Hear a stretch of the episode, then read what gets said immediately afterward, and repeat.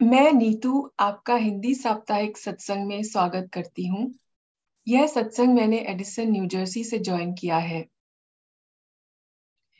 आजकल के जीवन में हम अपने शारीरिक, मानसिक एवं सामाजिक जरूरतों और जिम्मेदारियों से पूरी तरह से व्यस्त हो चुके हैं। इस व्यस्तता में हम एक ज़रूरी चीज़ भूल गए हैं, वह है हमारी आत्मिक ज़रूरत। इसलिए यह वाकई में बड़े सौभाग्य और बड़े हर्ष की बात है कि हम अब अपने जीवन में विहंगम योग को जोड़कर आत्मा के वास्तविक चेतन आवश्यकताओं को भी पूरा करने का प्रयास कर रहे हैं। इसी प्रयास के क्रम में आज हम सभी इस सत्संग से जुड़े हैं। सत्संग अध्यात्म जगत की एक प्रमुख कड़ी है, जो हमें हमारे जीवन के वास्तविक लक्ष्य से जोड़ता है। तो आइए, बिना विलंब किए, हम आज के इस सत्संग का आरंभ करते हैं। सर्वप्रथम, आज के सत्संग में हम सब आवाहन करेंगे सदगुरु देव का स्वागत गान के माध्यम से। मैं सूर्या जी से निवेदन करती हूँ कि वे स्वागत गान से सदगुरु देव का आवाहन करें। आप, सूर्या जी।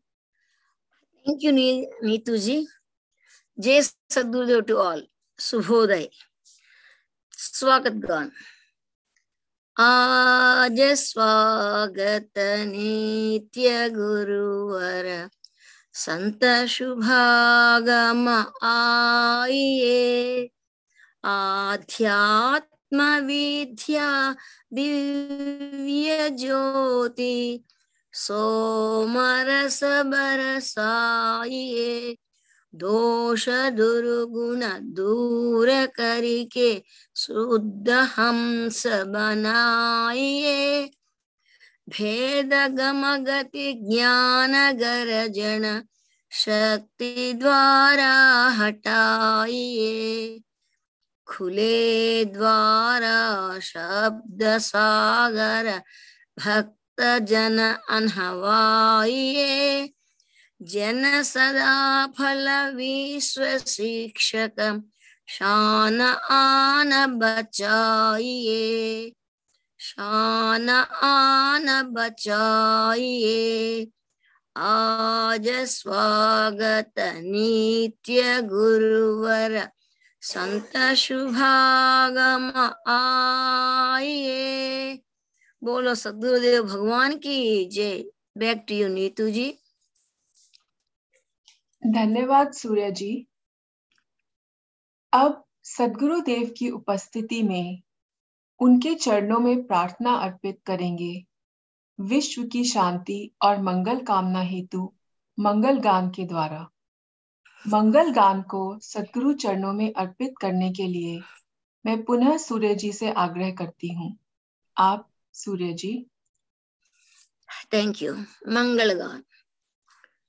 विश्व शांति नाम मंगल। परम गुरु को ध्याये।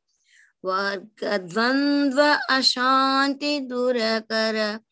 भाव भेद मिटाइए सार्वभौम समष्टि सत्ता ध्यात्म राज्य बनाइए भेष भाषा भाव जगमय ज्ञान पर दर्शाइए समृद्धि, सुख, शांति, धरातल स्वर्ग भूमि बनाइए विश्व शिक्षक जन सदा फल नीति स्वर अपनाइए नीति स्वर अपनाइए विश्व शांति नाम मंगल परम गुरु को ध्याये। बोलिए सदगुरु भगवान की जय। बैक टू यू नीति जी धन्यवाद सूर्या जी। आपने बड़ी ही सुंदर वाणी से सदगुरु देव का आवाहन किया तथा उनकी उपस्थिति में विश्व की मंगल कामना के लिए प्रार्थना भी की। आपका बहुत बहुत आभार। आज के सत्संग में हम स्वरवेद ज्ञान की श्रृंखला को आगे बढ़ाते हुए स्वरवेद के दिव्य ज्ञान से जुड़ेंगे। हम सब प्रयास करेंगे स्वरवेद के दोहे अपनी बुद्धि के धरातल से समझने के लिए। यह एक इंटरैक्टिव सत्र होगा, इसलिए कृपया प्रश्न पूछें और अपने विचार साझा करें, जब वक्ता दोहा और इनका अर्थ समझा दें।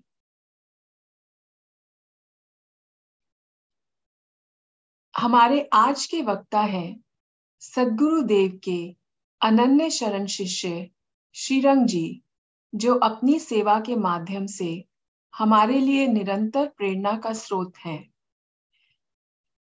हमारा यह सौभाग्य है कि हमें श्रीरंग जी से पहले सत्संग में भी सुनने का मौका बहुत बार मिला है और इनको बहुत ज्ञान है और बहुत ही सरल शब्दों में अच्छे अच्छे उदाहरण देते हुए ये समझाते हैं।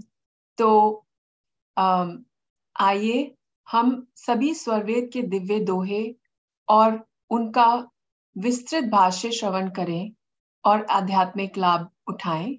श्रीरंग जी, आपसे निवेदन है कि हमें अपनी वाणी और अनुभव से लाभान्वित करें। आप, श्रीरंग जी। जय सदगुरुदेव मैं स्क्रीन शेयर करता हूँ अपना। जी।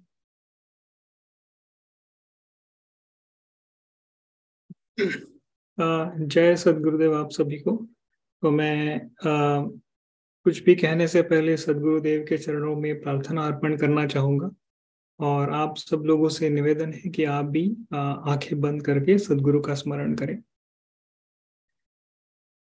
बार बार वंदन करूँ। सदगुरुदेव हमार, यहाँ वहाँ सब ठाम में महिमा अपरम पार। शरण शरण मैं शरण हूँ। हे गुरु बंदी छोर, मोहे उबारो हे गुरु। यह सौ बार निहो जय सदगुरुदेव आप सभी को, और धन्यवाद नीतू जी। एक मैं बस ये कहना चाहूँगा कि आपने कहा कि बहुत ज्ञान है वैसी कोई चीज़ है नहीं। आ, ये सत्संग के माध्यम से ही हम आ, सीखते हैं एक दूसरे से। सदगुरुदेव का जो स्वरवेद है उससे सीखते हैं। तो ज्ञान बटोरने की कोशिश ज़रूर हो रही है बट अभी वो स्थिति नहीं पहुँची है कि ज्ञानी कहा जा सके। बस उस प्रोसेस में है हम सब लोग। जैसे कि नीतू जी ने कहा कि ये सेशन इंटरैक्टिव रहेगा इसमें हम सबका पार्टिसिपेशन ज़रूरी है, क्योंकि हम जानते हैं कि स्वामी जी ने स्वरवेद जो लिखा है, ये चेतन समाधि में लिखा है। तो जब तक उस भूमि का अनुभव ना हो, तब तक इन दोहों को समझना, समझने के लिए हम अपने बुद्धि के माध्यम का यूज़ बुद्धि का माध्यम इस्तेमाल करेंगे। या मैं कहूँगा बुद्धि का इस्तेमाल करने की हम चेष्टा करेंगे, क्योंकि ये अनुभवजन्य ज्ञान है तो उसको समझना बट उसको समझना भी हमारे लिए उतना ही ज़रूरी है। तो इसीलिए सबसे निवेदन है कि आप इसमें क्वेश्चंस पूछें, क्योंकि आपके क्वेश्चन से ही, प्रश्नोत्तरी से ही हम इस चर्चा को अच्छी तरीके से कर पाएँगे, आगे बढ़ा पाएँगे। तो शुरुआत करते हैं स्वरवेद का दोहा पढ़ने से तो मैं आ, किसी से आप में से कोई भी एक आगे आकर खुद को अनम्यूट करें और ये दोहा पढ़े और भाष्य पढ़े Can I read, sir? Yes, Surya ji, you can. Thank you. सुरति निरति के रूप में शब्द करे परवेश मन का तब अभिमान सब मिठे जगत भरम वेश then subdarthi bhashya can i read that also? जी जी Surya ji you can read भाष्य जब सुर जब सुरति निरति है कर शब्द में प्रवेश करती है तब मन के सारे अभिमान नष्ट हो जाते हैं। एवं समस्त प्रकृति का अज्ञान आवरण क्षय हो क्षय हो जाता है। Thank you I don't know how I read धन्यवाद सूर्या जी। ये तो सदगुरुदेव की ही कृपा है कि आ, आपको प्रेरणा दे रहे हैं कि आ, जो भाषा आपको अवगत नहीं है उसका आप उसको आप पढ़ रही है और इतने इतने सेवा भाव से पढ़ रही है तो ये बहुत ही सराहनीय है। आ, हम सबको सीखने लायक है आपसे। हम हम सबको आपसे सीखना चाहिए कि कैसी दृढ़ निष्ठा होनी चाहिए सदगुरुदेव के ज्ञान की तरफ़ की भले ही उसका अर्थ ना समझ में आए लेकिन वो एक अंदर से आपकी जो प्रेरणा मिलती है कि मैं हमेशा सेवा में लगी रहूँ तो हम हम सबके लिए वो बहुत ही उससे सीखने की सीख मिलती है कि कैसे एक अनन्य शरण सदगुरुदेव का भक्त होना चाहिए। तो धन्यवाद आगे हम हम इसका इसको समझने की कोशिश करते हैं कि आ, स्वामी जी इसमें कहते हैं कि स्वामी जी ने यहाँ पे जो दोहा लिखा है, ये एक वो उस उच्च स्थिति का वर्णन किया है स्वामी जी ने जिस वक्त सुरति जो है आत्मा की जो चेतन शक्ति है, वो निरति के रूप में बदलती है और वो निरति के रूप में बदलने के बाद वो शब्द में प्रवेश करती है, शब्द यानी परमात्मा।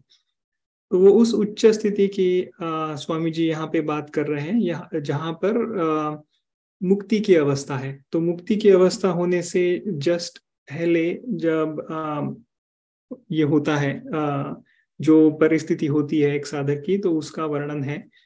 आ, तो हम सब जानते हैं कि आत्मा की जो चेतन शक्ति है निरति सॉरी सुरति तो वो सुरति से ही आ, आत्मा जो है पूरे जड़ जगत का ज्ञान करता है। बट क्योंकि सुरति एक चेतन शक्ति है, आत्मा चेतन शक्ति है, वो जड़ जगत से वो उससे, उसके साथ इंटरेक्ट नहीं कर सकती। तो उसी के लिए हमारे साथ मन का मन जो है, वो एक एज अ इंटरफेस का काम करता है कि जिसके माध्यम से आत्मा जो है, इस जड़ जगत का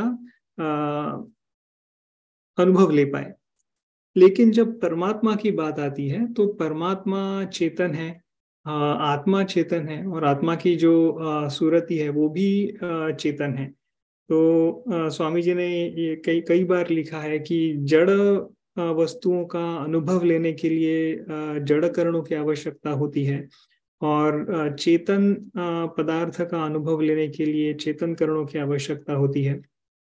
तो इसीलिए जब परमात्मा से मिल, मिलन की बात आती है या परमात्मा को अनुभव करने की बात आती है तो तभी कोई भी जड़करण उस समय आ, हमारे काम नहीं आ सकता तो तभी सिर्फ़ आ, चेतन शक्ति है वही काम आ सकती है। लेकिन आ, हम सब जानते हैं कि आध्यात्मिक जो मार्ग है वो एक सूक्ष्मता वाला मार्ग है। आ, तो इसमें जैसे जैसे अपनी आगे आगे प्रगति होते जाती है वैसे जो जड़ता है वो कम होते जाती है या फिर हम सूक्ष्मता की तरफ़ बढ़ते हैं। तो आ, आत्मा की जो चेतन शक्ति है सुरति वो भले ही चेतन शक्ति हो आ, लेकिन वो भी इतनी सूक्ष्म नहीं है कि वो परमात्मा का अनुभव कर पाए। तो उसको और भी सूक्ष्म होना पड़ता है और निरति में जब उसका रूपांतरण होता है तभी वो परमात्मा का अनुभव कर सकती है। तो इसमें स्वामी जी ने एक इस तरीके से लिखा है कि शब्द करे प्रवेश। तो स्वामी जी यहाँ करना चाहते हैं कि यहाँ पे प्रवेश होता है। यानी जैसे कि एक दरवाज़ा है और उसके अंदर हम जा रहे हैं तो तब होता है कि हम उस दरवाजे के अंदर प्रवेश करके दूसरे जगत में जा रहे हैं। जैसे कि जब हम घर से बाहर निकलते हैं तो बाहरी जगत को जाने के लिए हमें अपने दरवाजे से, घर के दरवाजे से होकर आगे जाना होता है। या फिर हम बाहर से जब घर में आते हैं तो घर का दरवाज़ा है, वो है अपना प्रवेश द्वार। तो वहीं से हम जब हम उसके थ्रू आगे जाते हैं, तब हम घर में पहुँचते हैं या दूसरे, एक जगत से दूसरे जगत में जाते हैं। तो उसी तरीके से स्वामी जी यहाँ कहते हैं कि शब्द में प्रवेश करना है। और प्रवेश जो होता है, वो जो शब्द का द्वार है, वो बहुत ही सूक्ष्म है। तो उसमें जो सुरति है, वो उसमें उसके द्वार से वो नहीं जा पाती। तो उसी उसी के लिए सुरति को निरति में परिवर्तित होना पड़ता है या सदगुरुदेव उसको परिवर्तित करा देते हैं। तब हम जाकर परमात्मा के उस शब्द द्वार से प्रवेश करके आगे परमात्मा का अनुभव ले सकते हैं। तो ये मैंने अब जस्ट बताया कि जो अध्यात्म का मार्ग है वो सूक्ष्मता वाला मार्ग है। तो हम देखते हैं कि आ, हमारा जो आ, हमारी जो साधन पद्धति है उसमें पाँच अलग अलग पाँच अलग अलग लेवल है या पाँच अलग अलग धरातल है। तो जैसे जैसे हम आगे आगे बढ़ते हैं तो वैसे वैसे अपने जो आत्मा की जो छह देह है, वो भी हटते जाती है। तो हम स्थूल देह को देखें तो वो सबसे स्थूल है। उसके बाद सूक्ष्म देह है। उसमें उन्नीस तत्व लगे हैं आत्मा के साथ। और आगे बढ़ते हैं तो हम महाकारण देह की तरफ़ जाते हैं। तो वहाँ पर प्रकृति के साथ संबंध होता है। और आगे चलते हैं, और सूक्ष्मता की तरफ़ बढ़ते हैं तो कारण देह है, जिसमें प्रकृति से संबंध नहीं होता है। फिर आगे चलकर और भी सूक्ष्म होते हैं तो कैवल्य देह की तरफ़ जाते हैं, और आगे चल के फिर जो अंतिम जो हमारा लक्ष्य है तो वो लक्ष्य पाने के लिए हमारे आत्मा का जो सबसे शुद्ध रूप है तो उसी हंस देह के माध्यम से ही जब हम उस देह में आते हैं उस देह में अपने, अपनी जो शुद्धता अगर जब हंस देह की तरफ़ हो जा, उतनी हो जाती है, तभी हम परमात्मा को परमात्मा से मिलने की हमें काबिलियत आ जाती है। तो ये सूक्ष्मता और शुद्धता, ये दोनों एक साथ बढ़ते जाते हैं। तो जैसे जैसे शुद्धता बढ़ेगी वैसे वैसे सूक्ष्मता भी बढ़ेगी। तो इसीलिए हंस देह को आत्मा का सबसे शुद्ध रूप कहा जाता है। तो वो वही है कि उसमें कोई और कोई दूसरा दोष नहीं है, कोई मिलावट नहीं है। वो सबसे शुद्ध रूप है आत्मा का, जो कि है हंस देह। तो अभी जब हम सुरति की बात करते हैं तो सुरति आत्मा को जड़ जगत का या परमात्मा का अनुभव देने के लिए वो एक वो एक माध्यम है। आ, लेकिन जब जड़ जगत की बात आती है तो हम उसको मन के माध्यम के थ्रू तो मन का संबंध सुरति का संबंध मन से होता है मन का उनके इंद्रियों से होता है संबंध और फिर जब इंद्रियों का संबंध उनके अपने अपने विषयों के साथ होता है तब हमें इस जड़ जगत का अनुभव होता है। तो जब हम अपनी शुद्ध स्वरूप में नहीं होते हैं तो और जब ये आत्मा के साथ मन और प्राण का जब संबंध लगा रहता है तो ये जो सुरति जो है, जो अपनी चेतन शक्ति है, वो बाह्य जगत में बिखर जाती है। और जब ये बाह्य जगत में बिखर जाती है तो हमारा जो ऊपरी ऊपर की तरफ़ जो अपनी जर्नी होनी चाहिए परमात्मा की तरफ़, वो नहीं हो पाती। तो इसीलिए स्वामी जी एक दोहे में लिखते हैं कि जब आ, आ, आत्मा की जो सुरति है जब ये अंतर्मुख हो जाती है तो मोह शोक संताप और सारे प्राकृतिक जो आ, आ, दुख है और सारे जो त्रिगुण हैं उनके द्वंद्व शांत होते हैं। तो आ, और जो भी सारे भीतरी ढके हुए जो बंधन हैं वो भी धीरे धीरे नष्ट हो जाते हैं। तो हमारा जो प्रवास है परमात्मा की तरफ़ उसमें सूक्ष्मता का मार्ग है तो और उसमें सदगुरुदेव की कृपा होना हमारे पास हम, पर बहुत ज़रूरी है। आ, स्वामी जी ये भी लिखते हैं कि जब आ, मन और प्रा, प्राण का जब संबंध रहता है तो तो उस, उससे ये होता है कि आत्मा की जो शक्ति है उस वो हमेशा ही त्रिगुणों में चली जाती है। वो जड़ जगत में बहती रहती है। और अगर वो बहती रहेगी तो फिर वो उसका इतना सामर्थ्य नहीं रहेगा कि वो हमारी अपनी जो परमात्मा की तरफ़ की अपवर्ड जर्नी है उसमें वो ज़ोर लगा पाए। तो जैसे कि अगर एक घड़े को अगर हमें भरना है तो उसका मुख जो है वो ऊपर की तरफ़ होना चाहिए। अगर वो अर्ध मुख है तो उसमें हम कितना भी पानी डालें तो वो घड़ा भरेगा नहीं। तो उसी कंसेप्ट के हिसाब से अगर हमें आ, अपनी जो सुरती जो है वो सारी जो शक्ति है जो बिखर रही है उसको जब तक हम एक साथ बटोर कर अंतर्मुखी नहीं करेंगे तब तक हमारी ऊपरी जो जर्नी है वो शुरू नहीं होगी। तो ये जो आ, ज, जर्नी है अपवर्ड जर्नी है वो इंद्रियों को संयमित रखने से ही होगी। तो और एक स्वामी जी लिखते हैं कि जब हम जब हमारी ये स्थिति हो जाती है कि मन और प्राण का लय हो जाता है जैसे जैसे हमारी अपनी अपनी भूमि आगे बढ़ते जाती है तो वैसे वैसे एक समय ऐसा आता है कि प्राण का लय हो जाता है महाशून्य में और और आगे जब हम बढ़ते हैं तो मन का लय अक्षर में हो जाता है। और उस स्थिति में जो अपना आ, आ, मन में जो द्वंद्व होता है वो शांत हो जाता है क्योंकि अभी सुरति को आ, बिखेरने वाला जो मन था वो अभी अक्षर में शांत हो चुका है। तो अभी जो है सुरति पूरी तरीके से हम अपनी परमात्मा में लगा सकते हैं।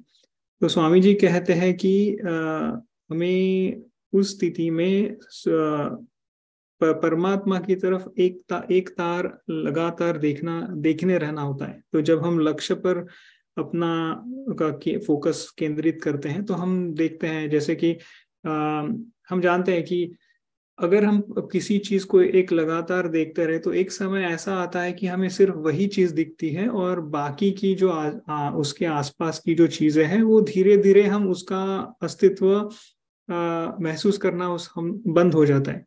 तो हमने कई बार देखा है कि जैसे मान के चलो कोई पढ़ाई में बहुत मग्न है और वो अपने पुस्तक में बहुत ध्यान से जो लिखा है वो पढ़ रहा है तो एक स्थिति ऐसे आती है कि सिर्फ़ हमारा जो ध्यान है, वो सिर्फ़ और सिर्फ़ पढ़ाई में लगता है।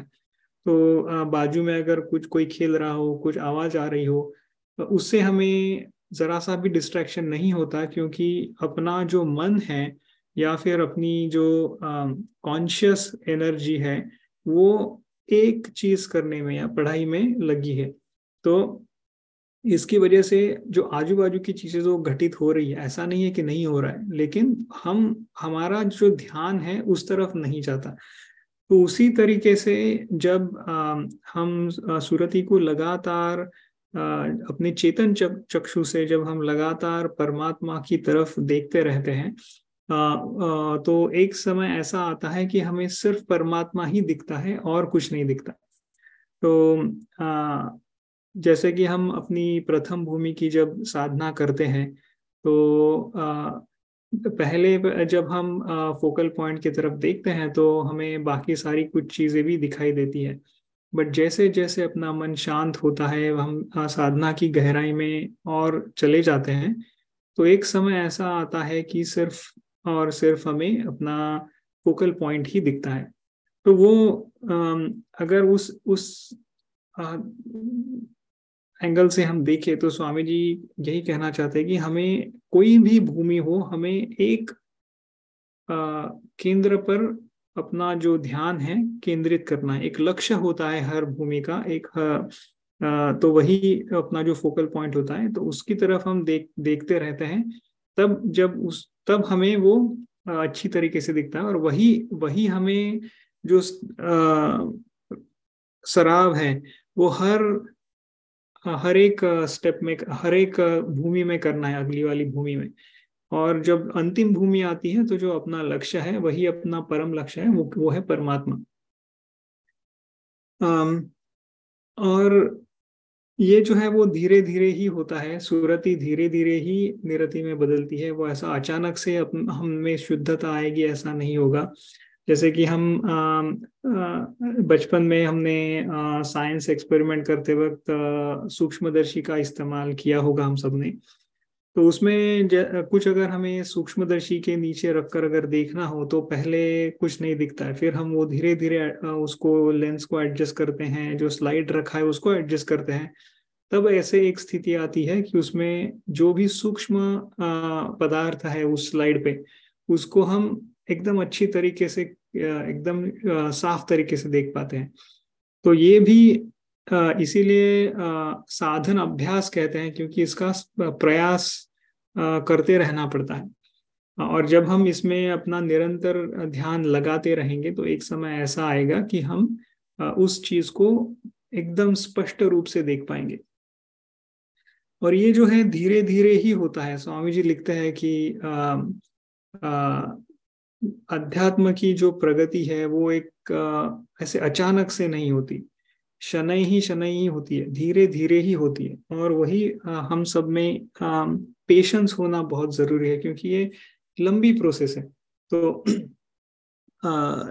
इसीलिए हमें कभी ऐसा नहीं लगना चाहिए कि मेरा प्रोग्रेस नहीं हो रहा है। प्रोग्रेस कराने वाले वो हैं सदगुरु। तो जब हमारी ऐसी स्थिति आ जाएगी जब उनको लगेगा कि इस साधक को अगली भूमि देनी है तो वो अपने आप मिल जाती है। तो हम ये भी आ, स्वामी जी ये भी कहते हैं कि एक लक्ष्य पर जब हम एक्चुअली मुझे वो दोहा याद नहीं आ रहा है आ, तो उसमें स्वामी जी कहते हैं कि आ, जैसे कि धनुर्धार धनुर्धर होता है वो तीर से जब निशाना मारता है तो उसका निशाना ठीक होना चाहिए और उसमें तिल भर भी आ, वो लक्ष्य से अलग नहीं होना चाहिए। और तभी जब उस स्थिति से जब वो बाण मारता है तो अपनी लक्ष्य को आ, अच्छी तरीके से भेद भेदता है।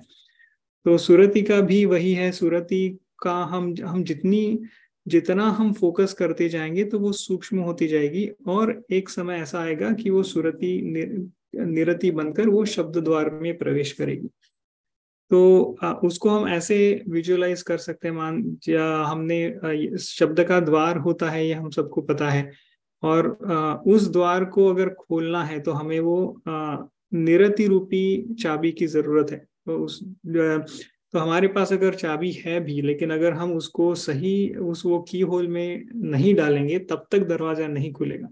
तो वो एक तरीके से वैसा ही यहाँ पे संकेत है कि दरवाज़ा खोलने के लिए हमें निरति रूपी चाबी की ज़रूरत है और वो सही आ, जो सही उसका जो निशान है वो उसी में जाकर जब वो स्थित होगी तभी वो शब्द का दरवाज़ा खुल पाएगा। ये बहुत ही स्वामी जी ने भेदिक यहाँ पे वर्णन किया है। आगे के लाइन जो लाइन है दोहे का तो स्वामी जी लिखते हैं, मन का तब अभिमान सब, मिटे जगत भ्रम अभीश तो स्वामी जी ने यहाँ पे लिखा है कि जब मन का जो अभिमान है, जो सब मिट जाता है, तभी जो हमारा सब भ्रम है, जो भी हमारी जड़ जगत से रुचि है, वो सब खत्म हो जाती है। तो ये भी स्वामी जी ने बहुत ही, मुझे लगता है कि भेदिक तरीके से इसको लिखा है। तो अगर हम आत्मा का पतन होता है तो उस अगर सीक्वेंस को देखेंगे तो सबसे पहले अहम ब्रह्मास्मि का जो है, वो अभिमान आत्मा में आता है, और वहीं से आत्मा का पतन शुरू होता है। तो जब स्वामी जी यहाँ लिखते हैं कि मन का तब अभिमान सब मिटे तो जब ये अभिमान मिट जाता है तब हमारी जो तीनों ग्रंथियाँ है तो जब हम आगे आगे बढ़ते जाते हैं अपनी साधना में तो एक एक ग्रंथि छूट ग्रंथि छूटते जाती है। तो ये जो आ, अभिमान की ग्रंथि है जब हम ये आ, आत्मा को ये समझ आता है कि परमात्मा अलग है मैं अलग हूँ और जो परम पिता परमात्मा है, उसी की वजह से ये पूरी सृष्टि चल रही है। तो ये जो हमारे में भ्रम आया था, जिसकी वजह से ये पतन हुआ, जब वो हमसे निकल जाता है और जब हम पूरी तरीके से अपने शुद्ध रूप में आ जाते हैं, तभी तभी हम हंस रूप में होते हैं। तो वो हंस रूप से जब हम ब्रह्मास्मी ब्रह्मास्मि का जब भ्रम उत्पन्न होता है, तभी हम कैवल्य देह में अपना पतन होता है। तो जब यहाँ स्वामी जी कहते हैं कि अभिमान मिट जाता है तो वो अहम ब्रह्मास्मि का जो अहंकार हमें जागृत हुआ था वो आ, वो सब आ, मिट जाता है। और आम, सो जो भ्रम है वो सारा भी मिट जाता है क्योंकि जब मुक्ति में परमात्मा से आत्मा एक रूप हो जाती है तो वो एक लोह अग्निवत स्थिति होती है। तो उस अवस्था में जो भी परमात्मा के गुण है, परमात्मा की क्वालिटीज है, वो सारी आत्मा में आ जाती है। इसका मतलब ये है कि परमात्मा का जो पूरा ज्ञान है, वो भी आत्मा में आ जाता है और परमात्मा का जो आनंद का गुण है, वो भी आत्मा में आ जाता है। तो उस स्थिति में आत्मा में कोई किसी तरीके का अभिमान नहीं रहता, ना कोई उसमें भ्रम रहता है। वो एक बहुत ही उच्च स्थिति है अध्यात्म की, कि जिसमें आत्मा जो है, परमात्मा के साथ एक रूप हो जाता है।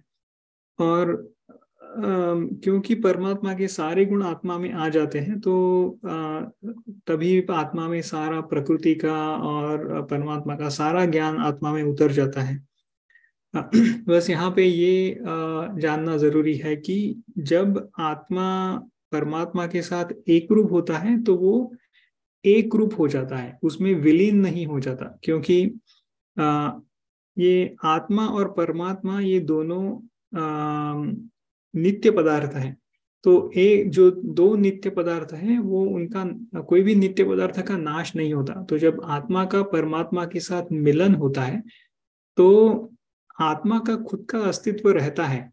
लेकिन आ, आ, वो आत्मा जो है वो खुद को भूल जाती है। तो अगर आत्मा खुद को भूल गई है, इसका मतलब ये नहीं है कि उसका नाश हो गया। बस उस, उसको अपने अस्तित्व का ध्यान नहीं रहता, वो परमात्मा के ही आनंद में निमग्न हो जाती है और उसको सिर्फ़ परमात्मा का ही अनुभव होता है। तो इसीलिए हम जब गीता पढ़ते हैं तो श्री कृष्ण भगवान कहते हैं कि वो जो जब बोलते हैं तो इस तरीके से बोलते हैं कि मैं ही परमात्मा हूँ। उसी तरीके से वो कॉन्वर्सेशन होता है कि आप आ, मेरी मेरी भक्ति कीजिए करके।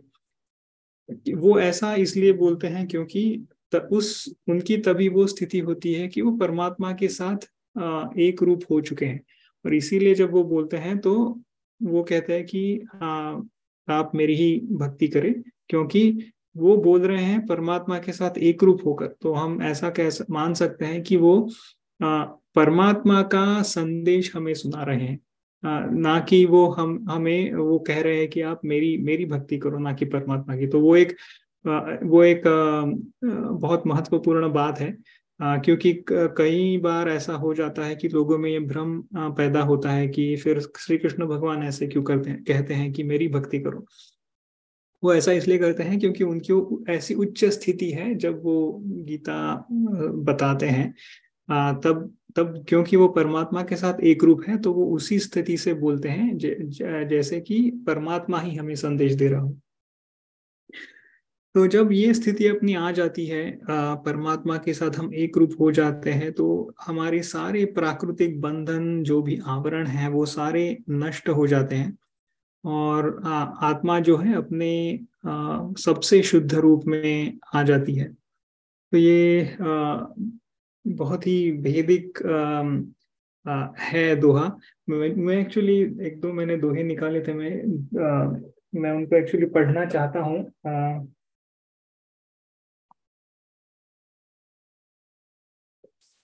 मिनट मुझे एक मिनट दीजिए, मैं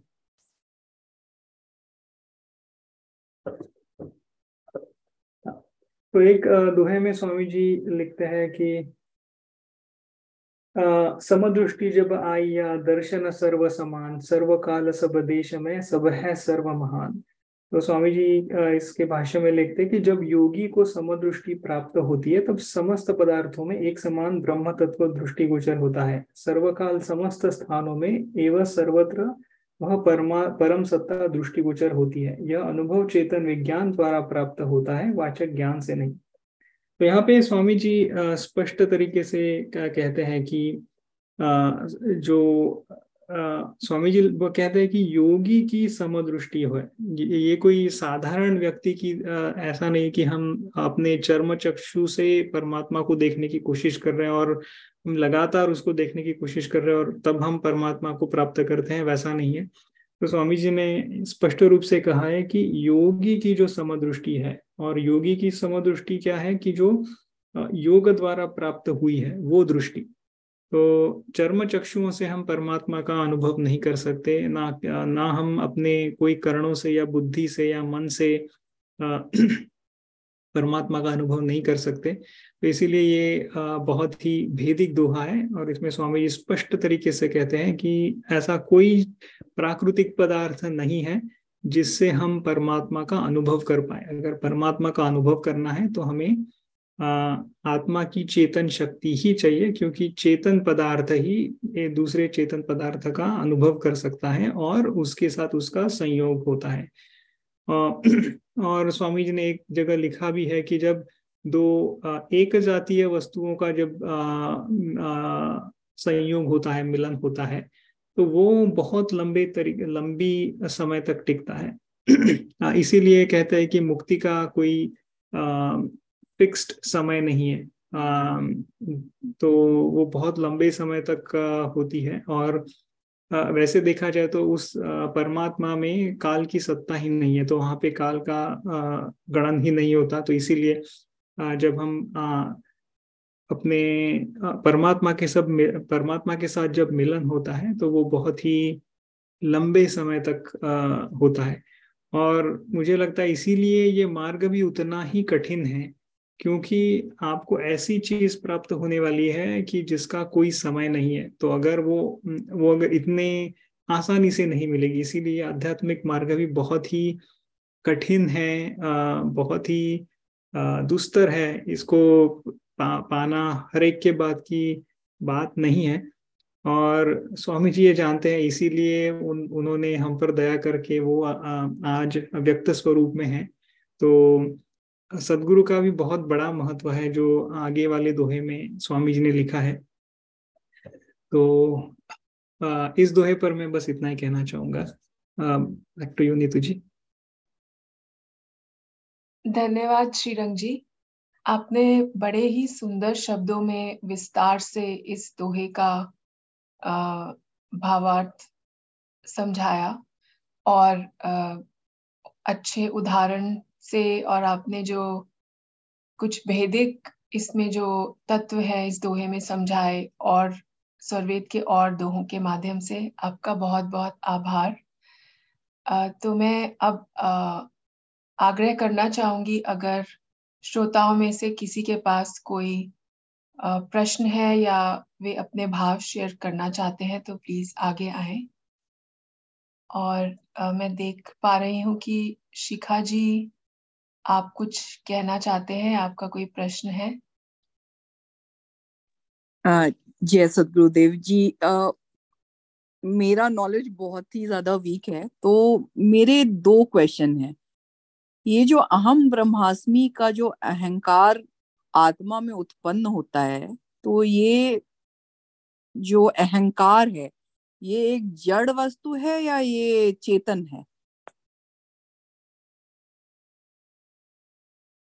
जी हम्म। श्रीरंग जी मैं आपसे आग्रह करूँगी कि आप इस इस पर अपने विचार शेयर करें। जी जय सदगुरुदेव बहुत ही सुंदर और भेदिक प्रश्न है। मैं कोशिश करता हूँ और चाहूँगा कि बाकी लोग भी इस पर अपना विचार रखें और जो अनुभवी गुरु भाई गुरु बहने हैं वो भी करेक्ट करें मुझे अगर कुछ गलती होती है तो।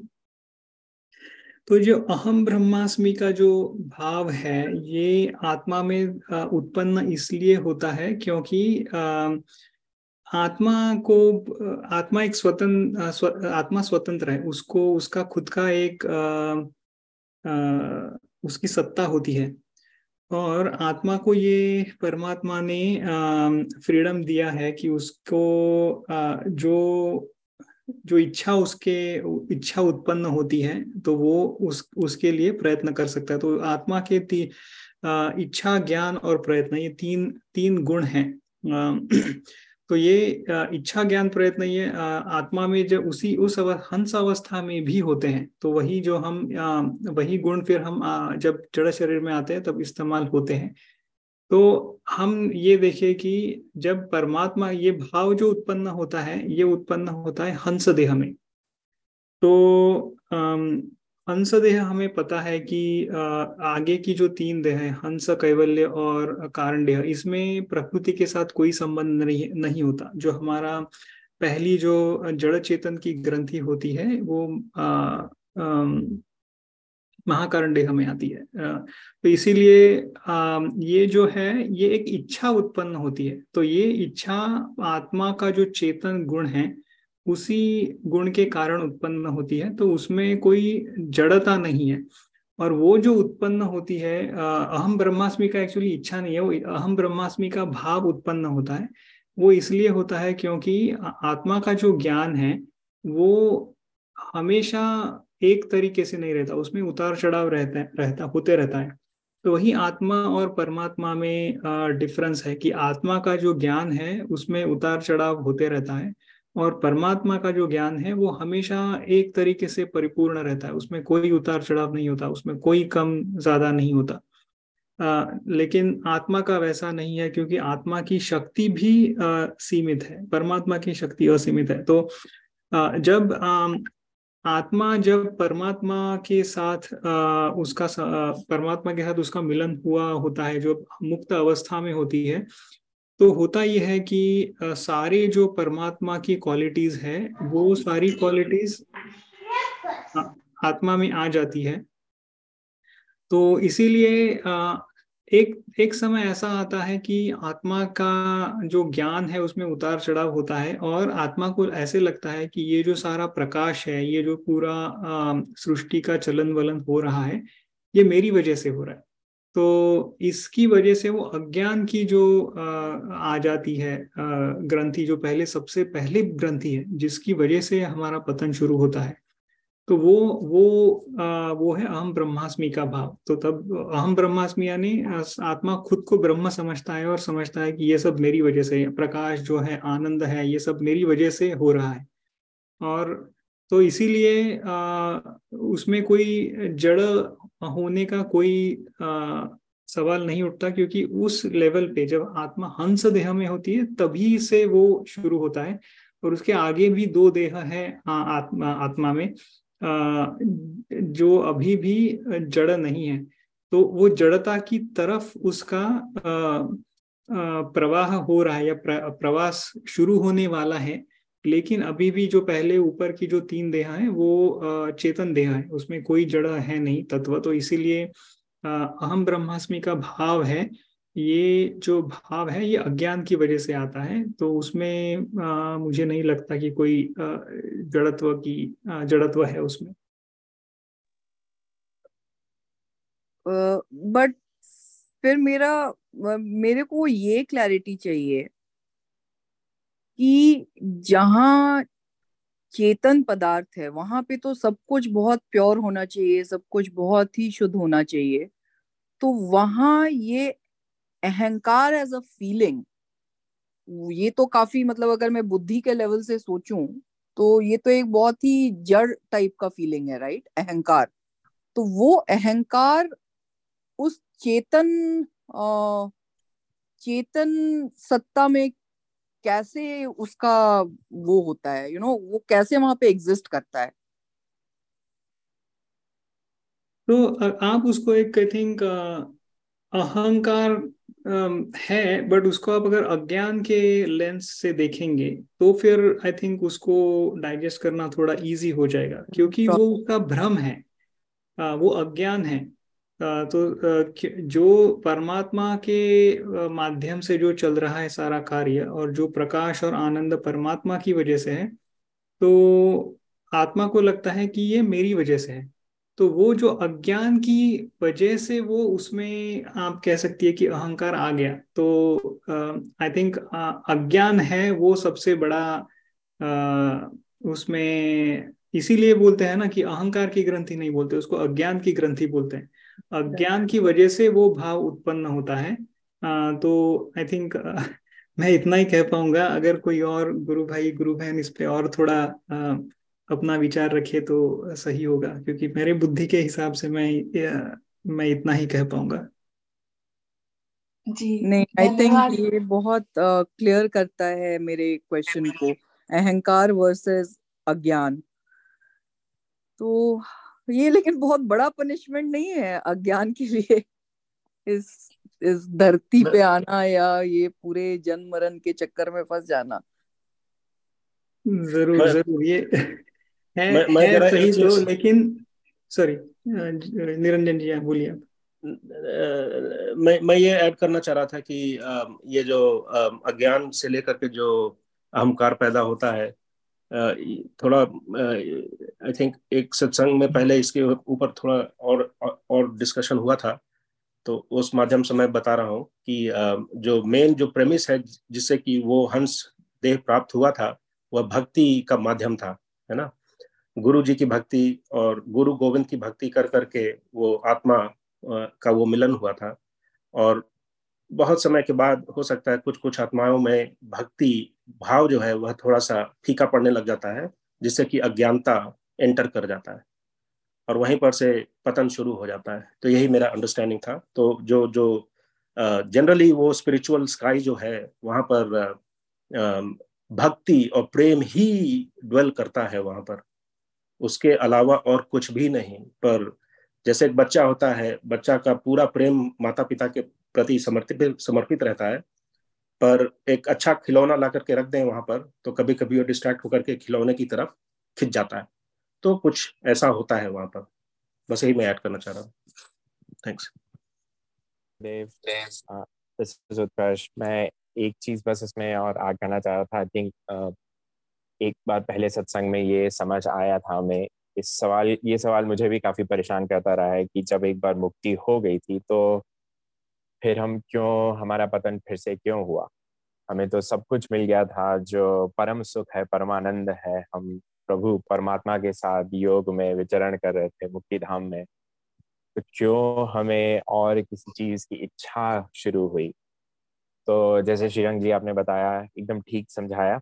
उसमें सबसे पहले अज्ञान आता है, हमारा ज्ञान दूषित हो जाता है, क्योंकि आत्मा की एक कमज़ोरी है, आत्मा अल्पज्ञ है। यही एक कमज़ोरी है जो आत्मा को सदगुरुदेव, नित्यानादि सदगुरुदेव, प्रभु अक्षर ब्रह्म से से अलग करती है कि हम कुछ कुछ सालों में कुछ कुछ सदियों में भूल जाते हैं, हम कौन हैं। तो वही जैसे विचरण करते हुए योग में हमें सारी लीला दिख रही है प्रभु की। आ, ये सृष्टि हो रही है लय हो रहा है न जाने क्या क्या खेल हो रहे हैं तो आइडिया ही नहीं है हमें। पर वो सब देखते देखते जब भ्रम आने लगता है कि ओ शायद मैं ही ये सब कर रहा हूँ क्योंकि मैं लौह अग्निवत मैं सब कुछ देख पा रहा हूँ सब जगह विचरण कर पा रहा हूँ जो प्रभु की लीला है। तो उससे ये भ्रम आता है कि अहम ब्रह्मास्मि मैं ही ये सब कुछ कर रहा हूँ और कोई नहीं है। तो सबसे पहले हमारा इच्छा ज्ञान प्रयत्न में से ज्ञान दूषित होता है हमारी अल्पज्ञता के कारण। जब हमें कैवल्य देह मिलती है, फिर कैवल्य देह के जैसे हम उसमें और फंसते जाते हैं और हमें सृष्टि दिखती है तो सृष्टि में हमें एक वो इच्छा होने लगती है, सृष्टि के सुखों की, भोगों की तो वहाँ से महाकारण देह मिलती है जिससे हमारी इच्छा दूषित होती है। तो पहले ज्ञान दूषित हुआ फिर इच्छा दूषित हुई। तो ये जड़ क्वालिटीज नहीं है पर हम जड़ की तरह जड़त्व की ओर हमारा आकर्षण होने लगता है। तो थिंक शिखा जी आ, काफ़ी अच्छा क्वेश्चन पूछा है आपने। ये इट्स एक एक तरह से ये जड़ क्वालिटीज नहीं है पर आत्मा भूल के जड़ जैसे जड़ पदार्थ जैसे बिहेव करने लगती है। जी थैंक यू सो ये पॉसिबल है फिर कि uh, जिस भी जिस भी जितने सालों के बाद भी फिर आत्मा uh, भक्ति के स्वरूप में आती है उसके बाद उसको फिर से ये अज्ञानता उसमें फिर से आ सकती है और ये फिर से वापस जड़ पदार्थों की तरफ़ अट्रैक्ट हो सकती है। जी ये होता आया है और जहाँ तक मेरी समझ है जहाँ तक बड़े गुरु भाइयों भाई बहनों के सत्संग से सीखने को मिला है ये काफ़ी होता है कुछ कुछ युग निकलते हैं कुछ सृष्टि प्रलय के क्रम निकलते हैं। मुक्ति के में पहुँचने के बाद भी जब आत्मा का फिर पतन होने का की आशंका रहती है। और आ, कभी पतन होने की आशंका नहीं होती इसका एक प्रूफ आ, बड़े स्वामी जी ने सदगुरु सदाफल देव जी महाराज ने स्वरवेद में लिखा है कहीं अपने कहीं दोहों में भी लिखा है कि मुझे पता है मुझे ज्ञान है मैं यहाँ कैसे आया। मैं तो भूल से मैं तो उत्सुकता में देखने के लिए चला आया था कि यहाँ क्या खेल चल रहा है।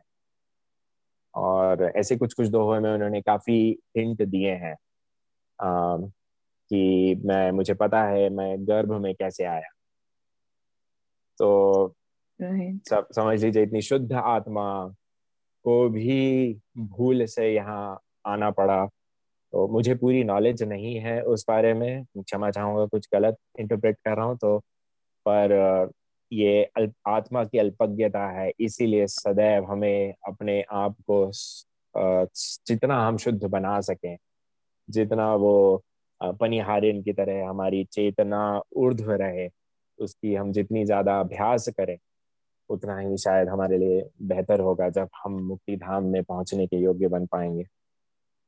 जय सतगुरु थैंक यू जय सतगुरुदेव मैं और एक चीज़ ऐड करना चाहूँगा इसके बारे में। तो स्वामी जी ने प्रथम मंडल प्रथम अध्याय में जो कुछ दोहे हैं उसमें इसका स्पष्ट रूप से आ, उसको कर लिख दिया है। तो स्वामी जी कहते हैं कि आ, एक सकल अस्कंब है एक चलावनहार बद्ध मुक्त एक तत्व है एक छोड़ा वनहार तो इस दोहे में स्वामी जी ने आत्मा का जो वर्णन किया है, वो इसी तरीके से किया है कि वो कभी बद्ध होता है, कभी मुक्त होता है। तो ऐसा आत्मा की कभी स्थिति नहीं होगी कि आत्मा हमेशा के लिए मुक्ति में चला गया या फिर हमेशा के लिए उसका पतन हो गया और प्रकृति के साथ संबंध हुआ, ऐसा नहीं है। क्योंकि वो बद्ध मुक्त तत्व है तो वो कभी बंधन में रहेगा, कभी मुक्ति में रहेगा। तो और वो सब है, ये हमारे आत्मा को, आत्मा का जो ज्ञान है, उसमें उतार चढ़ाव होता है। उस हिसाब से हम ऊपर नीचे होते जाते हैं। तो वही वही है कि उसको आप अनफॉर्चुनेट कहे या जो भी कहे वही उसी उसी तरीके से उस आत्मा की स्थिति होती है। क्योंकि हम अल्पज्ञ होते हैं तो जब हमारा अज्ञान बढ़ता है तो हम हमारा पतन होता है। हाँ लेकिन आप आपका जो आई थिंक एक आपने क्वेश्चन पूछा था कि अज्ञान की इतनी बड़ी आ, सजा क्यों? तो उसको भी आई थिंक हमें जानना उतना ही ज़रूरी है कि वो सिर्फ़ अज्ञान की वजह से आ, हमें इतना बड़ा पनिशमेंट नहीं मिलता। तो हम हम जानते हैं कि सदगुरु का जो निवास होता है वो आ, आ, आ, अक्षर ब्रह्म और परमात्मा के बीच में होता है। तो स्वामी जी, सदगुरु देव वहाँ पे अपने अव्यक्त स्वरूप में होते हैं और वहाँ पे वो आत्माओं को गाइडेंस देते भी है। हमारी अज्ञान की वजह से हम उसको नहीं सुनते। अब उस तरीके से देखिए, क्योंकि स्वामी जी कहते हैं ना कि मुक्ति तक का संबंध गुरुदेवा तो आप जब मुक्त अवस्था में है तो वहाँ पे भी आत्माओं को सदगुरुदेव का गाइडेंस मिलता होगा। लेकिन फिर भी हम एक जिद्दी बच्चे की तरह उसको मानते नहीं है और आगे बढ़ते हैं और फिर इतने आ, क्या बोलते कि इस चौरासी के चक्कर में फंस जाते हैं। तो और ये इसलिए होता है क्योंकि जो जितने भी संस्कार रहते हैं आत्मा में जितनी भी आत्मा आत्मा ने जन्म लिए हैं वो सारे संस्कार रहते हैं। तो जैसे कि निरंजन जी ने बोला जब वो हमारा ज्ञान जब दूषित हो जाता है तो फिर आगे बढ़कर हम हमार, हमें वो प्रकृति के सुख की इच्छा होती है।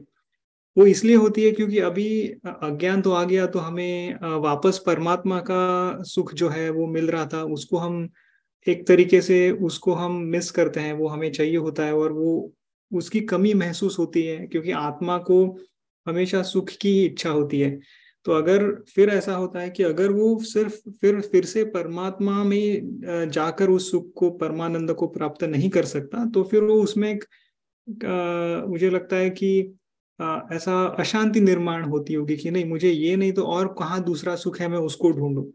तो वो सबसे फिर वहाँ से सबसे आसान मार्ग ये है कि चलो परमात्मा का सुख नहीं है तो फिर प्रकृति का जो है जो फिर वो प्रकृति के जो सुख का हमने अनुभव लिया है वो जो हम पर संस्कार हुए हैं शायद वो उभर कर आते होंगे। और तभी भी अगर हमने उनको नहीं रोका तो फिर आगे हम जाकर हम फिर आ, हमें वो जड़ चेतन की ग्रंथि भी जुड़ जाती है। तो इसमें एक्चुअली आई थिंक मैंने जब कहा था तो शायद गलती से मैंने महाकरण की जगह कारण देह कहा था। तीन जो ये है शुद्ध देह तो अगर वो शायद मुझे ऐसा लग लग रहा है कि मैंने वो गलती की होगी, मैं उसको करेक्ट करना चाहूँगा। बट हाँ ये जो अपना पतन होता है, उसमें आत्मा का पुरुषार्थ है राइट तो जो जिस तरीके से आत्मा मुक्ति के लिए प्रयत्न करता है, उसी तरीके से आत्मा प्रकृति का सुख भोगने के लिए भी प्रयत्न कर सकता है। और क्योंकि आत्मा को वो फ्रीडम मिला है, उसकी सत्ता है कि वो इच्छा ज्ञान प्रयत्न का जिसी तरीके से उसको इस्तेमाल करना चाहे कर सकता है, इसीलिए कभी कभी उसका गलत दिशा में भी इस्तेमाल हो सकता है और इसकी वजह से पतन होता है। तो आई थिंक uh, मैं ये कहना चाहता था कि सिर्फ़ अज्ञान की वजह से अपना ये आगे का जो है सारा प्रयास नहीं होता क्योंकि अज्ञान से सिर्फ़ हम हंस से कैवल्य देह में आते हैं लेकिन कैवल्य से आगे के जो पाँच देह है वो तो अपनी इच्छा से मिलता है क्योंकि हमारी इच्छा होती है कि मुझे प्रकृति का सुख चाहिए। तो अगर हम किसी तरीके से उस अपनी इच्छा को रोक पाए या फिर वहाँ पे सदगुरुदेव का संदेश हमें अगर मिल पाए, उसको हम कैच कर पाए तो शायद ये हो सकता है कि हम उस अवस्था से वापस भी परमात्मा में जा सकते हैं। आई थिंक मुझे आई डोंट मुझे नहीं पता कि मैं अपने मन से बोल रहा हूँ या फिर ऐसा होता होगा, लेकिन सदगुरुदेव दयालु है तो और उनका गाइडेंस मिलता है, और वो उनका यही इसी उद्देश्य से आते हैं कि आत्मा को मुक्त कराएँ। तो उस उस हिसाब से मुझे लगता है कि तभी भी आत्मा को गाइडेंस मिलता होगा आ, कि जहाँ जा रहे हो वो सही रास्ता नहीं है ये वहाँ तुम्हारा घर नहीं है। ये संदेश हमें मिलता होगा लेकिन अज्ञान की वजह से शायद हमें वो सुनाई ना पड़ता हो या जो भी हो आ, या फिर हमारी जिद हो उसकी वजह से हम आगे पतन में बढ़ जाते हैं। बस इतना ही कहना चाहूँगा मैं। और अगर इसमें मैंने कुछ गलती की हो तो प्लीज़ अनुभवी गुरु भाई गुरु बहने उसे करेक्ट करें। एक एक प्रश्न या please So think about how your journey is now, है ना? जैसे अभी हमारी जर्नी शुरू हुई स्पिरिचुअल रास्ते पे। हाँ तो क्वेश्चन कम्स इज़ कि कैसे मेरी ये जर्नी स्पिरिचुअल रास्ते की तरफ़ चल पड़ी है ना?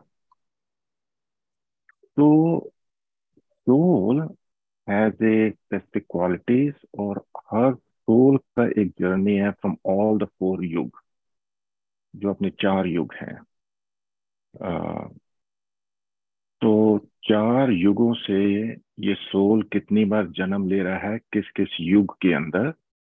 And it is also return when the soul will have liberation वो ऑटोमेटिकली जब उसका टाइम आता है कि he has to liberate right and he will go into uh, into liberation and that liberation time is also set because of the purity of the soul जितना वो pure soul होगा it will spend more time during liberation जैसे निरंजन जी कह रहे थे कि भक्ति कितनी है उसके अंदर कितनी उसने प्योरिटी और प्रेम डाला हुआ है in the same way he will stay in the divine zone For that long तो जब उसका टाइम खत्म हो जाता है देन ऑटोमेटिकली सृष्टि उसको फिर कहती है, चलो अब तुम्हारी जर्नी अब शुरू होगी प्रकृति में, और maybe you will enter into this युग and all that so it's a cycle which is going through and the best thought is कि वाई इन दिस लाइफ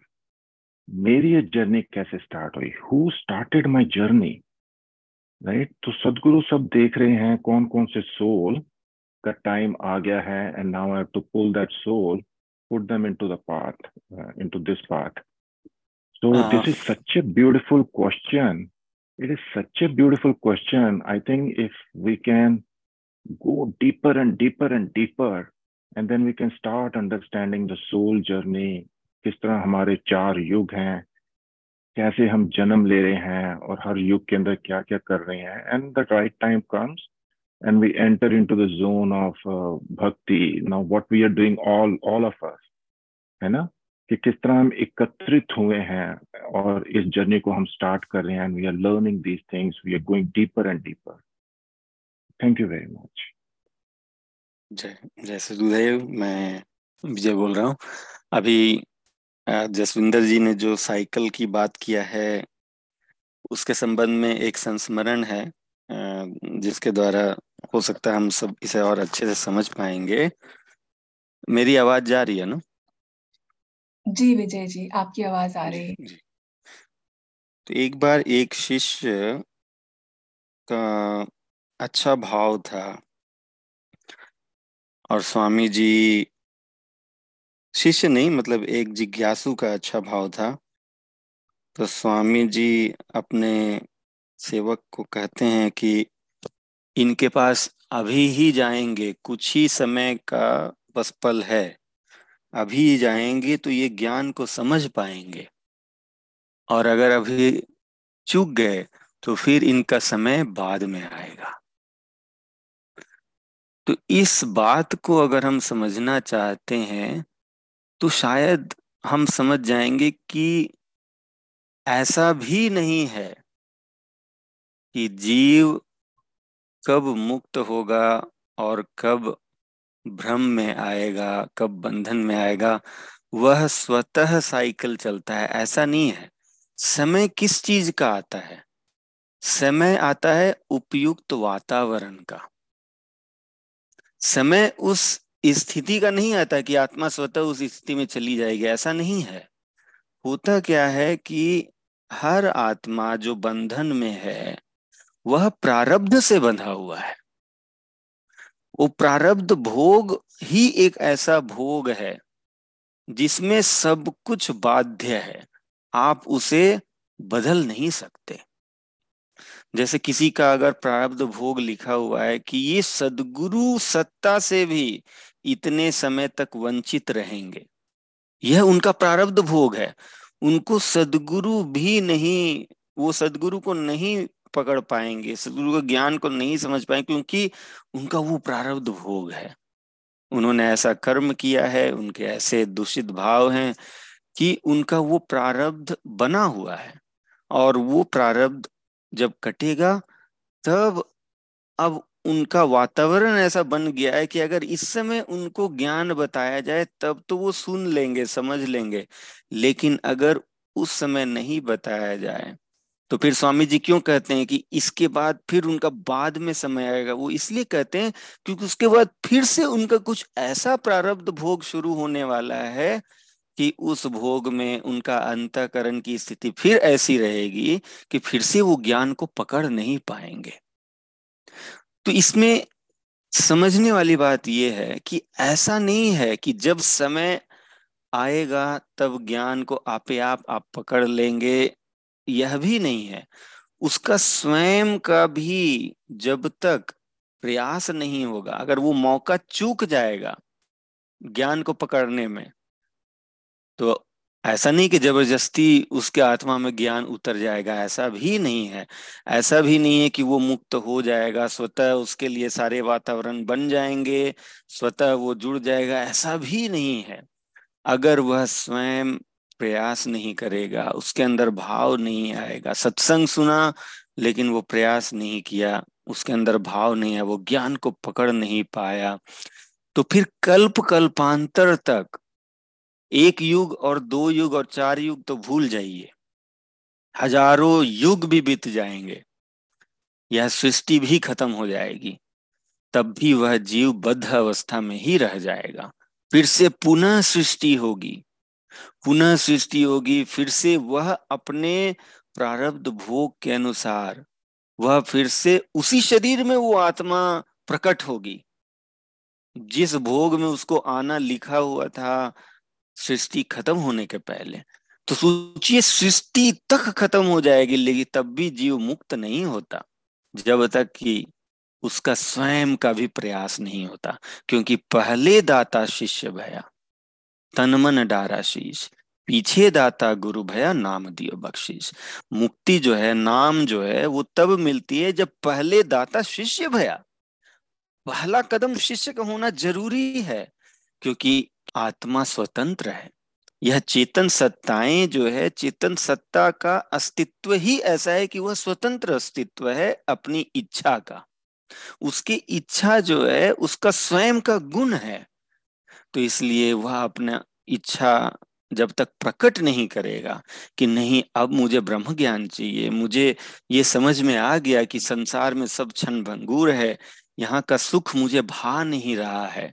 जब उसके अंदर ऐसी तीव्र इच्छाएँ होती है मुमुक्षु का भाव आता है। ईश्वर को जानने का, स्वयं को जानने का मैं कौन हूँ जो जन्म मरण में फंसा हुआ हूँ?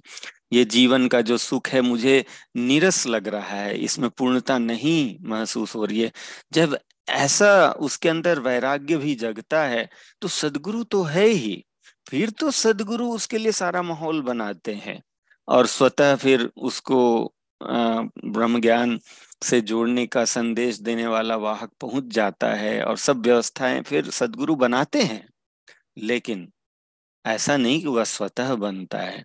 वो बनता तभी है जो नित्य नादि सत्ता है, जो सदगुरु सत्ता है, वह तो जीवों का भाव ही तो देख रहा है और जीवों का भोग देख रहा है। जीवों के भोग को देख रहा है, जीवों के बंधन को देख रहा है और जीव की इच्छाओं को देख रहा है, उसके भाव को देख रहा है। वो देखता है कि ये जीव तो अभी इसका प्रारब्ध भोग बचा हुआ है और वह तब तक सदगुरु बाध्य है।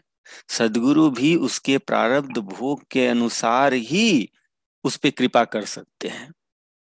जब सदगुरु का कोई अनन्य शरण शिष्य होता है, तब जब सदगुरु पे पूर्ण आश्रित हो जाता है, तब सदगुरु के अधिकार क्षेत्र में यह भी होता है कि उसके प्रारब्ध को वो खत्म तो नहीं कर सकते हैं लेकिन उसके प्रारब्ध के समय को इधर से उधर कर सकते हैं। उसके सारे प्रारब्धों को कई जन्मों के प्रारब्ध, उसको कई जन्म में काटने हैं, उसको इकट्ठा करके एक बार में कटवा सकते हैं, लेकिन काटना तो उसको पड़ेगा ही। भले ही उससे वो निर्लेप कर दें कि भोग की स्थिति भी आएगी, लेकिन आप उससे निर्लेप रहेंगे। तो ये सारा व्यवस्था सदगुरु कर सकते हैं, लेकिन अगर हम ये समझे कि हम स्वतः ही मुक्त हो जाएँगे और स्वतः ही फिर से बंधन में आ जाएँगे, यह सिद्धांत नहीं कहता। सिद्धांत यही कहता है कि जीव जब तक चाहे, तब तक मुक्ति में रह सकता है, अगर वह अपनी शुद्ध अवस्था को बना के रखे। और जैसे ही उसकी अज्ञान की अवस्था बनती है, उसकी चेतना ही अर्धमुखी हो जाती है। जब उसकी चेतना ही अर्धमुखी हो गया तो ईश्वर से उसका संबंध टूट जाता है। अब उसकी चेतना ही पूर्ण रूप से अर्धमुखी है तो उसको जो भी अनुभव होगा, संसार का ही अनुभव होगा, अर्धमुखी अवस्था में। और इसीलिए वो संसार के आगे उसे और कुछ नहीं दिखता, ईश्वर नहीं दिखते महाकारण की अवस्था में। उसके अंदर दृढ़ इच्छा आ जाती है कि अब मुझे इस संसार का भोग करना है, यहाँ पे मुझे सुख दिख रहा है। क्योंकि संसार में भी सुख तो है ही, लेकिन वह सुख क्षणिक है, अल्प है, इसका ज्ञान उसको नहीं रहता उस अवस्था में। उसे लगता है कि यह जो सुख मुझे यहाँ दिख रहा है, यही सुख है, क्योंकि उसे परमात्मा का सुख तो छूट चुका होता है। तो इसलिए यह भी नहीं है कि ईश्वर दंडित करते हैं, इसलिए पतन होता है। या ईश्वर उसको ज़बरदस्ती कहते हैं कि अब तुम प्रकृति लोक में जाओ, ज़बरदस्ती उसे धकेल जाता यह भी नहीं होता। जो कुछ भी होता है, वह जीव के स्वयं की इच्छा से हो रहा है। जीव स्वयं इच्छा कर रहा है कि मुझे वहाँ जाना है। ईश्वर ने तो ये सारी व्यवस्था इसलिए बनाई है ताकि यह साधन काम आ जाए उसके अंदर अपवर्ग का मार्ग फिर से खोलने के लिए। उसके अंदर मुक, मुक्ति का द्वार फिर से खोलने के लिए ये सारे साधन है। कि जिसकी चेतना अर्धमुखी हो गई है, अब उसे अर्धमुखी से ऊर्धमुखी कैसे किया जाए? उसके लिए सारी व्यवस्था है, जिसमें कर्म है, जिसमें कर्म का फल है, सदगुरु है, ये सारी व्यवस्था जो है एक कृपा है। कोई दंड नहीं, ये एक कृपा है। अगर हम दूषित कर्म करते हैं और दूषित कर्म का भी अगर हमें सबासी मिलेगा तो फिर उसको कृपा कहा जाएगा या उसको एक और कहिए कि एक दुश्मनी कहा जाएगा कि ठीक है, इसको मैं इसी में बड़ाई में रखता हूँ तो ये दूषित कर्म में ही लगा रहे। उसको कहा जाएगा कि ये तो दुश्मनी है, ये तो कृपा नहीं है, लेकिन अगर उसे कोई डांटे, उसे दंडित करे तो उसको कृपा माना जाएगा कि हाँ उसको सोचने पे मजबूर करे। तब वो चिंतन करे कि हाँ मुझे लगता है कि कुछ तो मेरा जीवन का ट्रैक सही नहीं है। कुछ तो मुझे सुधार की ज़रूरत है। तभी तो मेरे साथ ऐसा बीत रहा है। तो ये सब कृपा है। ये प्रकृति भी जो बनाया गया है, यह एक साधन है। कहते हैं कि ये जो सृष्टि है, ये किसके लिए बनाया गया? ये सृष्टि बनाया गया भोग के लिए और अपवर्ग के लिए। ताकि हमें हमारे कर्मों का भोग मिले और उस भोग से हमें कुछ सीखने को मिले। और साथ में यहीं पे जब चेतना अर्धमुखी है तो फिर अर्धमुखी ही अवस्था में हमें कोई आके बता सकता है। ऊर्धमुखी अवस्था में कोई फिर बताएगा, चेतन भूमि में उस समय अगर कोई संदेश भी देगा तो हमारी चेतना तो अर्धमुखी है। हम तक तो वो संदेश पहुँचता ही नहीं है। तो फिर इसीलिए सृष्टि में ही उतर करके जहाँ हमारी चेतना उतर चुकी है वही उतर करके फिर संदेश देने के लिए सदगुरु व्यक्त रूप में आ जाते हैं और फिर हमारी चेतना को यहाँ से फिर से ऊर्धमुखी करते हैं। इसलिए कोई भी दंड नहीं है। परमात्मा जो कहते हैं कि इसका सचमुच जो दुख भी है, जो सुख भी है, सब कुछ ईश्वर की कृपा है, ईश्वर का दया है। ईश्वर का वह उनकी कृपा दृष्टि है कि हमें वो दंडित करते हैं, उनकी कृपा दृष्टि है कि वह हमें वो भी प्रोत्साहन भी देते हैं अच्छे कार्यों में। इसलिए इसे कभी भी दंड स्वरूप नहीं ले। अब रही बात, मैं अपनी बातों को एक बात से ज़रूर फिर कह के कंक्लूड करूँगा कि जब जीव अपनी इच्छा से बद्ध और मुक्त अवस्था में रहता है तो फिर हमें यहाँ से मुक्ति की ओर जाने का प्रयास क्यों करना चाहिए?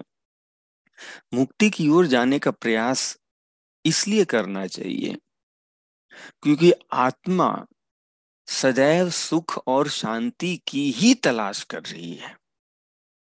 और वह सुख और शांति संसार में रहते हुए किस अवस्था में हमें सुख और शांति महसूस होगा? संसार के बाद तो होता ही है, ईश्वर के पास तो पहुँच जाने पर तो वह स्थिति मिल ही जाती है, जिसका हमें प्यास है, भूख है।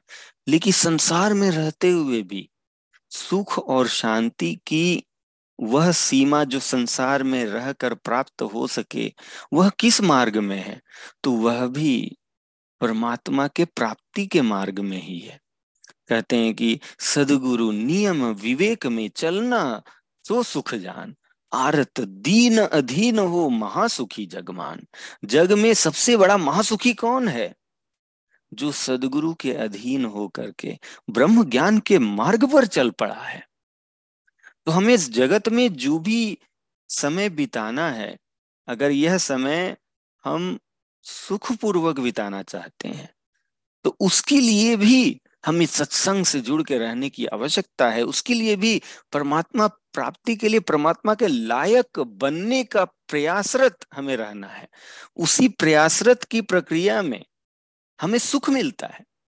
जब हम अपने अंदर शुद्धता लाते हैं, जब अपने अंदर दया की भावना लाते हैं, अपने अंदर पवित्रता लाते हैं, इसी प्रयास में हमारी जो अंत स्थिति होती है, वो सुखमय हो जाती है। इसलिए संसार में सुखी रहने के लिए भी हमें मोक्ष की प्राप्ति के लिए प्रयास करना चाहिए। मोक्ष मिले या नहीं मिले इस जन्म में, लेकिन कम से कम यह जीवन, यह जन्म जो है, यह भी सुखमय हो जाता है। और वरदान स्वरूप फिर यह है कि जो मोक्ष के प्राप्ति के लिए प्रयासरत रहता है, जो भक्ति के प्राप्ति के लिए प्रयासरत रहता है, उसका आगे का जन्म भी तब तक मानव जीवन में मिलते रहता है, जब तक कि उसकी ये यात्रा पूर्ण नहीं हो जाती। इसलिए मोक्ष हमें प्राप्त क्यों करना चाहिए? इसलिए करना चाहिए। ये सोच के कि फिर तो वहाँ से गिर ही जाना है ये सोच के हम प्रयास नहीं करेंगे ऐसी भावना नहीं रखनी है। भावना ये रखनी है कि हमें सुख और शांति चाहिए इसलिए हमें प्रयासरत रहना है। जी जय जी आपका बहुत बहुत धन्यवाद विजय जी और आ, आ, शिखा जी, बहुत सुंदर प्रश्न आपने पूछा और मैं धन्यवाद देना चाहूँगी श्रीरंग जी का, निरंजन जी, जसविंदर जी, विजय जी। और मुझे लगता है कि इतना इतनी सुंदर चर्चा चल रही थी कि बहुत सारे और भी किसी के प्रश्न होंगे तो वो इस चर्चा के दौरान उनका भी उत्तर मिला होगा। जैसे मेरे भी दो प्रश्न आए इस बीच में और मुझे उसका उत्तर भी मिल गया।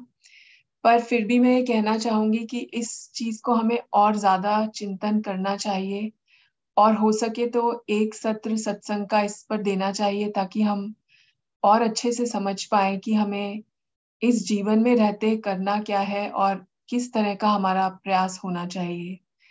तो अब समय की सीमा को देखते हुए हम सत्संग के अगले सत्र में चलते हैं।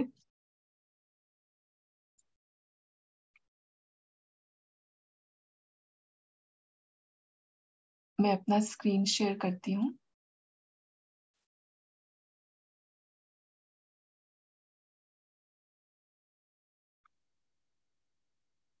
हमारा अगला सत्र है वॉरियर्स और इंडक्टीज ऑफ़ द वीक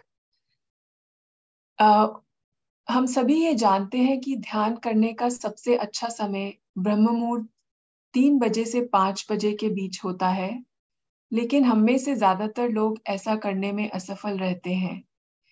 इसे प्रोत्साहित करने के लिए नेवी ने इस कार्यक्रम की शुरुआत की, जहाँ प्रतिभागी ब्रह्ममूर्त वॉरियर नामक व्हाट्सएप ग्रुप में शामिल होते हैं। प्रत्येक प्रतिभागी स्वयं ब्रह्ममूर्त ध्यान का अभ्यास करते हैं। शामिल होने के लिए कोई सत्र नहीं है। जब वे एक बार ध्यान कर लेते हैं तो ग्रुप को स्थिति डन के रूप में भेज सकते हैं भेज देते हैं। यदि आप व्हाट्सएप वॉरियर ग्रुप में शामिल होने के इच्छुक हैं तो कृपया हमें बताएँ और हम आपको लिंक भेज देते हैं।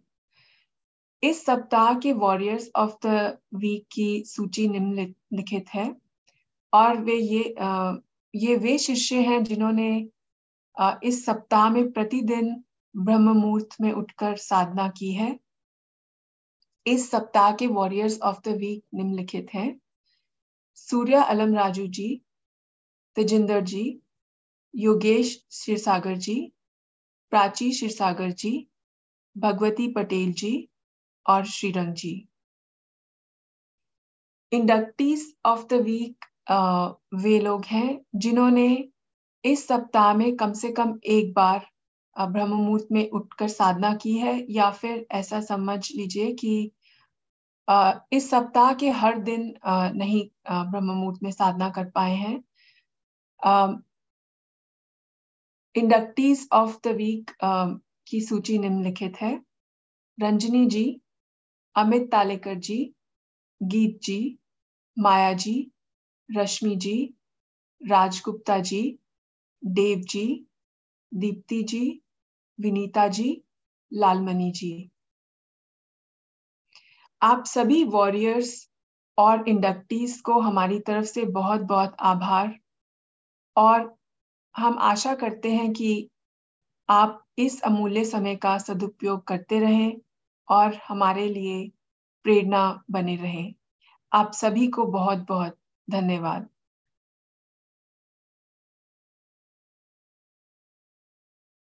अब हम आज के सत्संग के अंतिम चरण में पहुँच गए हैं।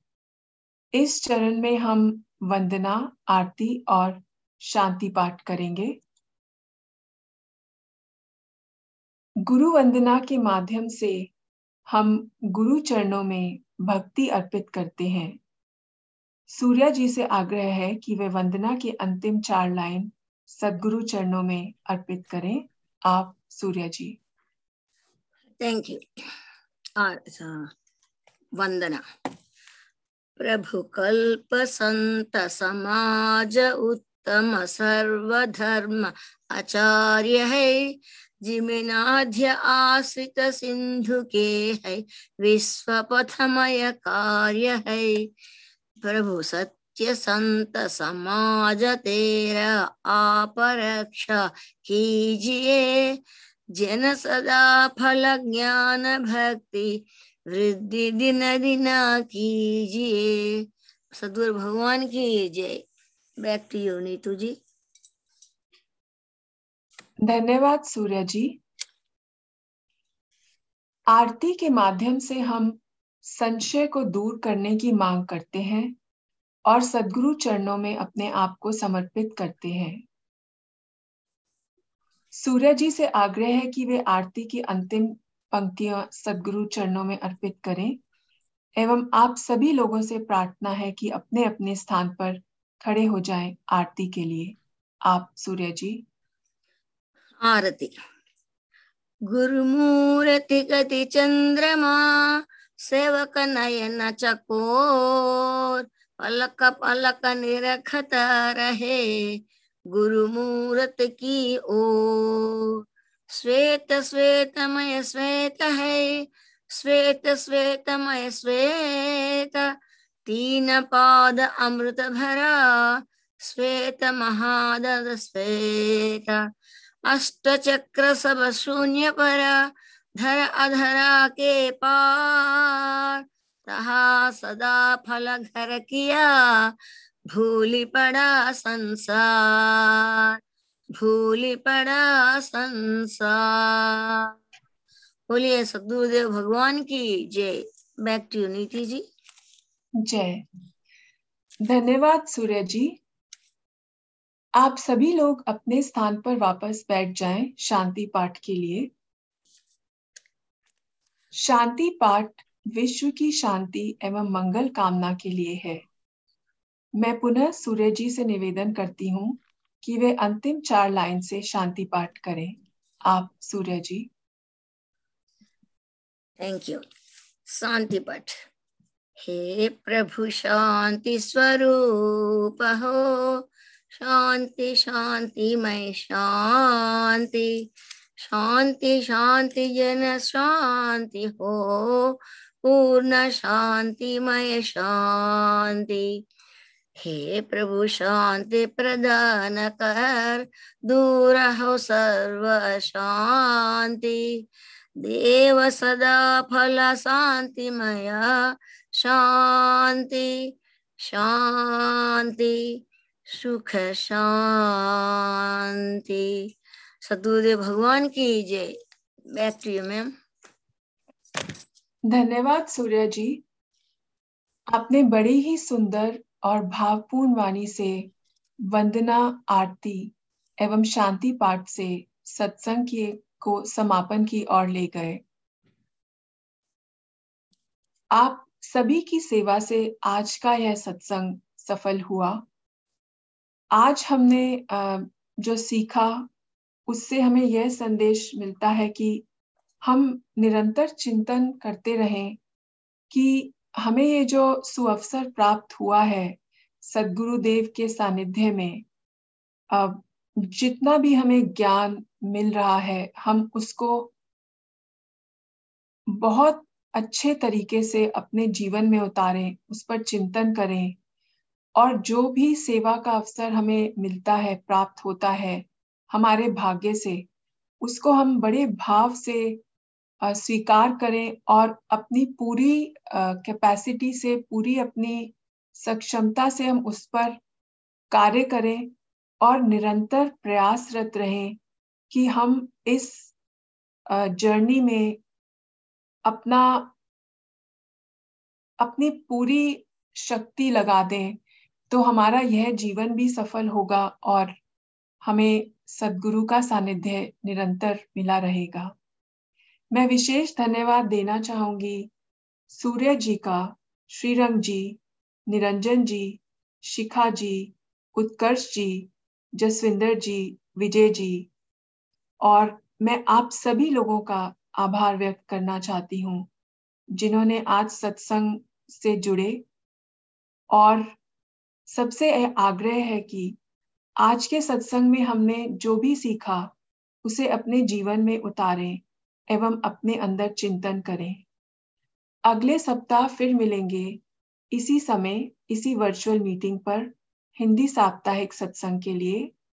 मैं ईश्वर से प्रार्थना करती हूँ कि आपका दिन मंगलमय हो और जीवन में खुशियाँ आए। आप सभी को जय सदगुरुदेव